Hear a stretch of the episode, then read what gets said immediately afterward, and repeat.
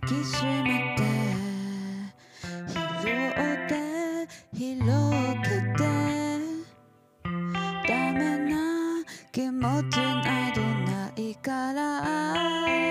少し話してゆこう。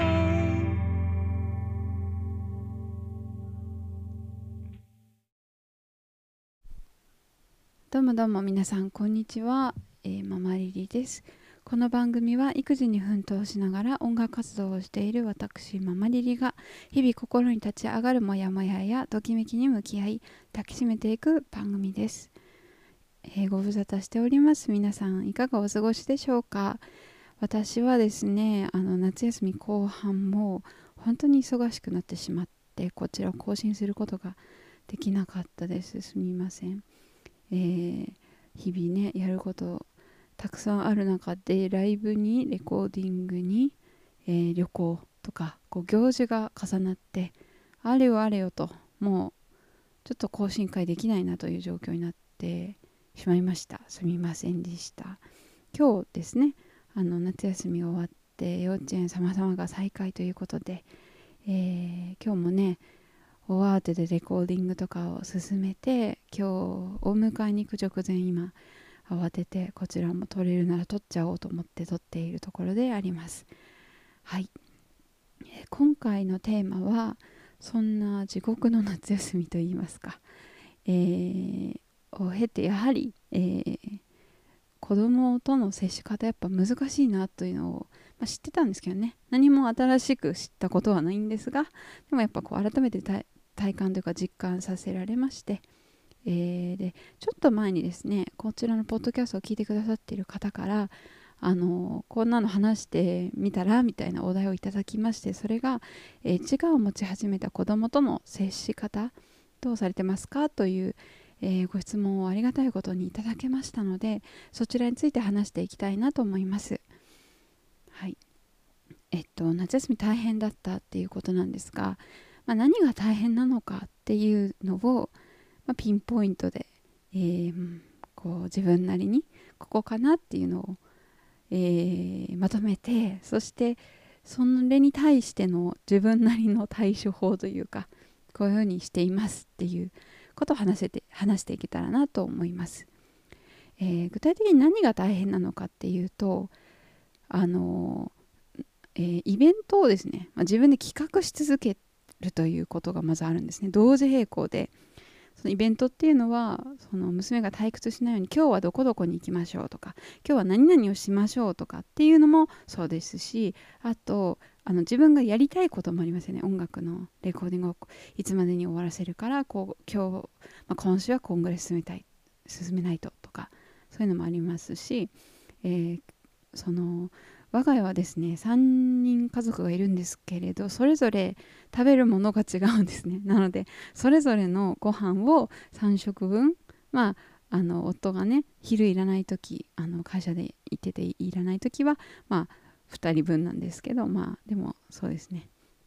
その3食分の、まあ、23人分を毎回こう考えて用意するとか、えーそれも企画ですし、まあ、家事もですよね。あの最低限こんぐらいにはしておきたいとかまあ外に行く用事とか、まあ、旅行とかもですけれどもとかまあライブとかそういうそれぞれの毎日のことそして、えー、とイレギュラーなこと含めて、えー同時に何種類もの企画を予定して、えー準備をしてで実行してで片付けてっていうのをもう無数にこううん、ずっとやり続けるっていうのは本当に忙しい。でそうしてる時に、えー娘ちゃんがまだまだ3歳で、えーまあ未熟なんですよそりゃ。まだねまだちっちゃいんですよ。なので、えー疲れちゃったり寂しかったりとか試したりとか、まあ、甘えたりですね。でぐずったりとかうーん よくわかんないことガーってずっと喋り続けて、まあ、構ってほしくてね。話しかけてくれちゃったりとかうーんまあ嫌だ嫌だとか、えー感触を起こして泣いたり怒ったりなんか物を投げたりとか、まあ、そういうことをするわけですよ。でそれに一個一個、うん、どう対処していくかっていうのを、えー、するのが大変だっていうところかなと思います。まあ、忙しくてその中で、えー、娘ちゃんとどう接していくかっていうのをしかもそれをもう一日中休みなく離れる時間なくやり続けるっていうのがすごい大変だよっていうことかなと思います。でねあのー、今回この夏あもうちょっといろんな予定をね事前に入れたりもしててここは実家に行くここは、えー、なんだ図書館に行くとか、まあ、なんかここはシッターさんに来てもらうとか、まあ、ちょっと短時間ですけどね、まあ、そういうふうにこう予定をあらかじめある程度入れてたんですけど、あのー、まあ、途中であアップアップしてきて、まあ、ライブとかがあったりしてね、まあ、すごい疲れるんですよね。ライブに娘も連れてったりすると。本当になんかもうライブを全然こう集中してできないというか全力でやってるんですけどいなかった頃とは全然違うなっていうのがあったりしてまあまあいいんですけど、まあ、そんな感じでねあってちょっとこれきついなってなってきてで途中で、えー、どうにか私のこのテンションを盛り上げるために旅行をやっぱりしたいということで旅行することになりまして、えー、今去年はですね都内のすごくいいホテルに泊まろうということであのー、はい泊まってたんですけど今回はプチ遠出をしてみようっていうことで横浜の方のあれなんだっけホテルニューグランドっていうすごく歴史のある素敵なクラシカルなあのインテリアでもう本当に素敵ななんだっけあれナポリタンとかドリアとかの発祥のレストラン洋食レストランが入ってる、えー、ホテルに滞在して、えー、見ようみたいな2泊3日そうしましょうっていう予定を立てたりして、まあ、その旅行とかも、えー、したんですけど本当になんかこう旅行が集大成だったというかそのさっき言ったように同時並行にこう企画をするわけですよ。イベントの。企画をして実行して片付けるっていうことの繰り返しだみたいな話したと思うんですけど旅行はその最たるものでしかもなんか親たちも新しい場所だから分かってないんですよね勝手が。だからどこの図書あ図書館じゃない。どこのレストランだったら娘が食べられるものがあるとかこのレストランの、まあ、食べられるものの話ですね。だからこのレストランの何のメニューだったら食べるのかとかもやっぱ分からなかったりどの道を通ったらここに行けるのかとかいうのも分からなかったりそこは娘は楽しめるのかとかなんかそういうどこに行くにしても何を食べるにしても調査が必要でなんかそれをこうずっと続ける。で自分たちも何かこう行ったからにはなんかここに行ってよかったって思いたい。けど娘がその時になんかまあその過去でもですねその旅行でなんかいきなり空腹でわーってこう甘いものガーって食べて吐いちゃったとかもう全然あって、まあ、そういうなんか予期もせぬトラブルみたいなのが本当起きるので娘がそういうこう、うん、普段しないような、うん、経験をしてる時はよりそういうトラブルびっくり現象みたいなのが起きやすいのでなんかそれがいかにこう抑えられるかとかをある程度予測してで選んででその、まあ、この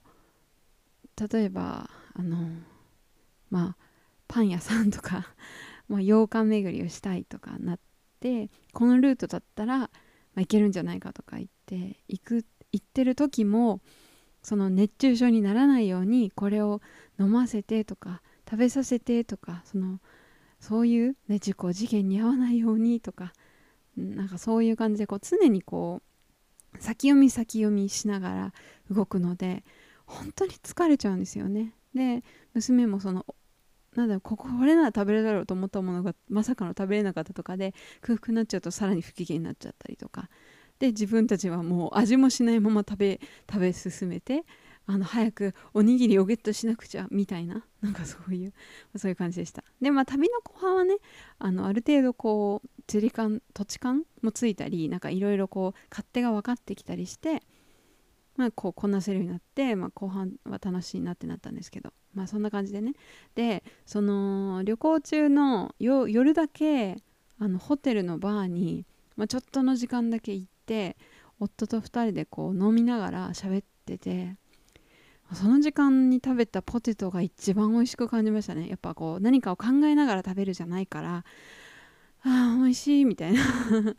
すごいジントニックとかカクテルもいただいたんですけどすごい美味しくて楽しいなと思ったんですけど。でその時にもやっぱその、まあ、育児の話とかをしてて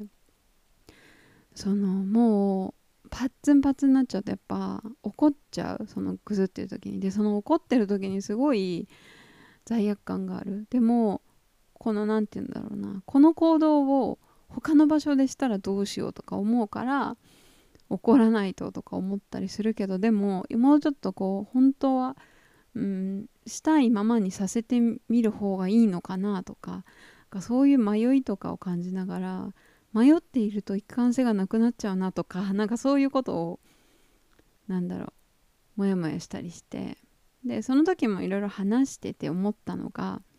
最終的に、まあ、どういう子になってほしいっていうのは難しいけどどういう感じでうちの家族はありたいかなっていうのを考えた時に私はなんかうん、まあ、嫌なことがあったりしても帰ってきたら気ままに過ごせる みたいな安心して自分を出しても大丈夫な場所になってほしいのかなと思って。で私たちがすごい彼女のことを大好きだよ。いつでもいつでも大好きだよ。あなたは本当に可愛いよっていうのを伝え続けるというか。なんかそういうふうにこううん本当にセーフネットというか。なんか安心して帰ってこれる場所をただただ。であれればいいかなと思うなみたいなこと思ってってことは今それできてんじゃんと思って。なんか身勝手に振る舞えてる振る舞うってことをさせてあげれてるんじゃんって思おうと思って、うん、思いましたね。でその、まあ、そういうのを踏まえて私が接する時にどういう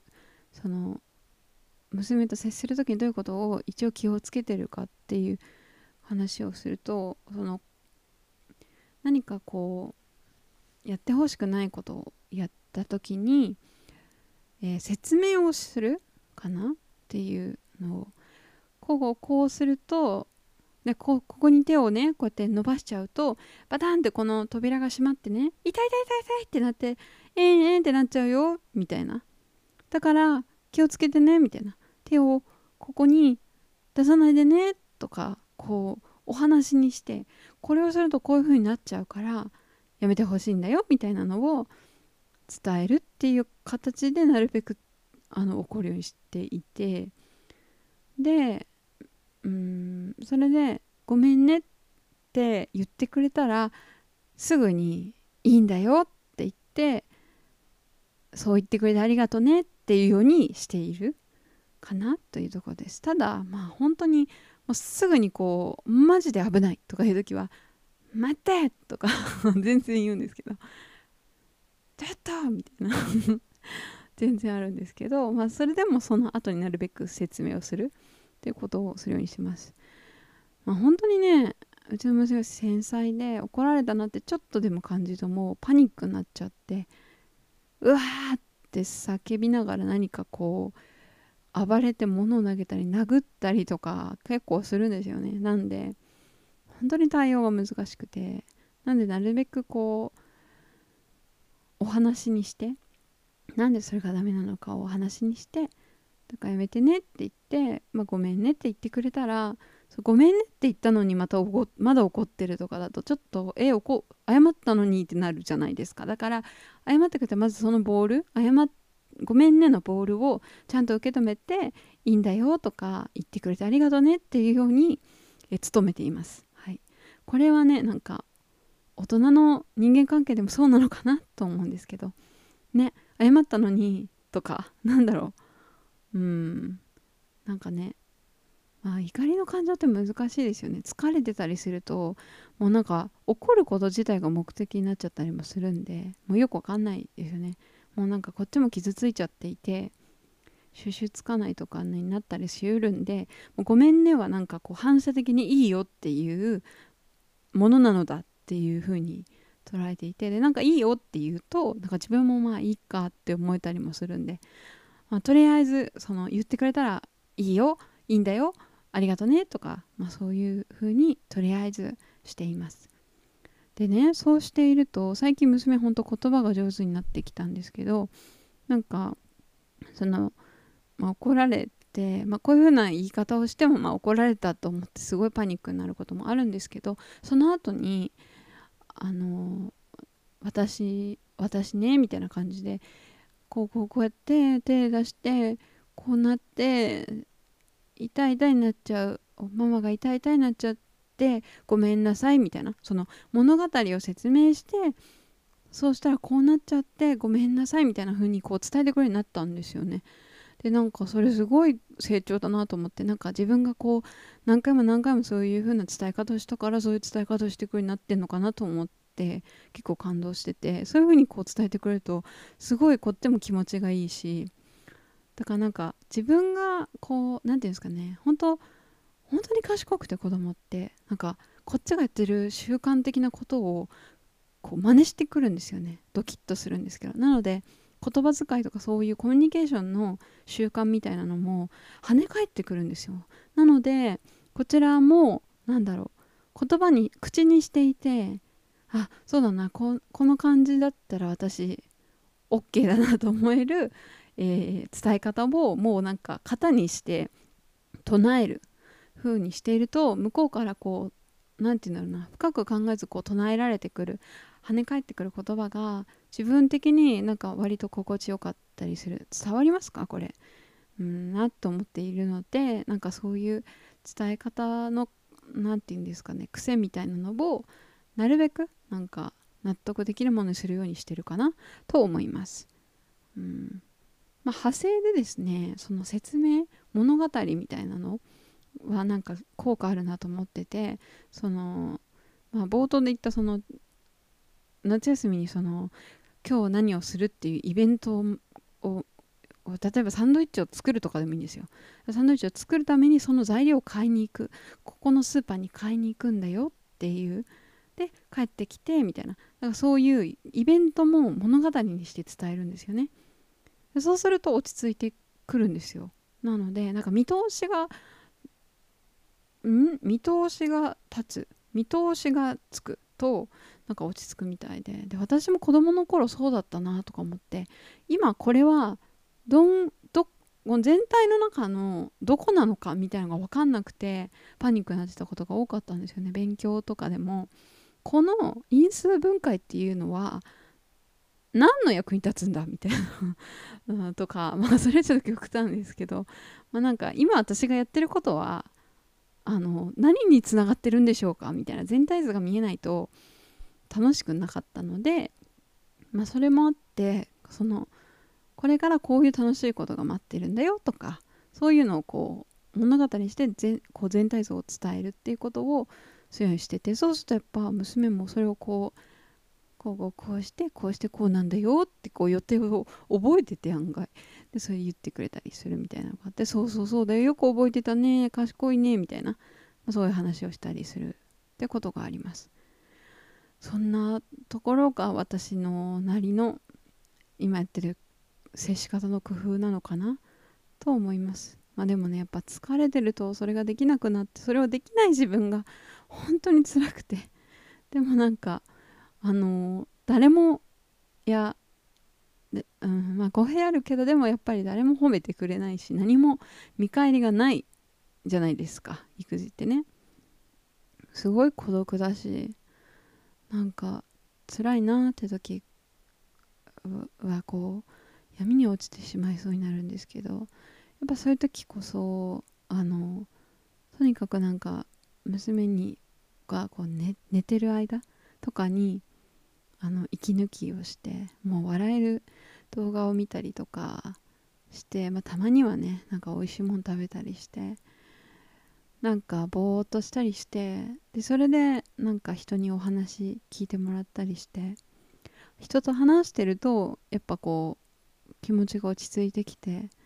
別に娘には安全にニコニコ育ってもらえれば何でもいいんだよなとかいう本質的なところに戻ってきて「ん？それできてるじゃん?」みたいになってきてそうすると「うん明日も頑張ろう」みたいになるなみたいなところですねいやーなんか取り留めもなく話してしまったんですけれども一応、えー、自我が芽生えてきた子供との接し方私なりの接し方について話したつもりです。はい、えー、そんな感じでですねできるだけあの来週とかにもちゃんとまた更新をしていけたらなと思います。えーと久しぶりすぎて何だったっけ？あのそうですね。この番組ではですねあの何でしたっけ？そのフォームがありまして。あのこういうこと話してほしいよとかこういうこと聞いてほしいよとかそういう、えお便りをお待ちしております、えー、できるだけね自分があの考えたこと感じたことを恥ずかしいなと思うことほどちゃんと正直に話していくことであのこういうことを思ってんのって私だけなのかなとか私っておかしいのかなって思うよう思っている人に寄り添えるようなそんな場所になれたらなと思っているのでそういうふうな話をこれからもしていきたいなと思います。はい、ではでは、えー、私ですねあの各種ポあ違う各種 SNS やってますのでリンクツリーから飛んでもらって、えー、フォローしていただいてぜひあの音楽活動もぜひねあの応援していただいてあのそうですねなんか活動されてる方は一緒に、えー、活動頑張ったり活動してなくても お仕事や育児、えー、家事お疲れ様ですということであの休み休みやっていきましょう。はいではではまたね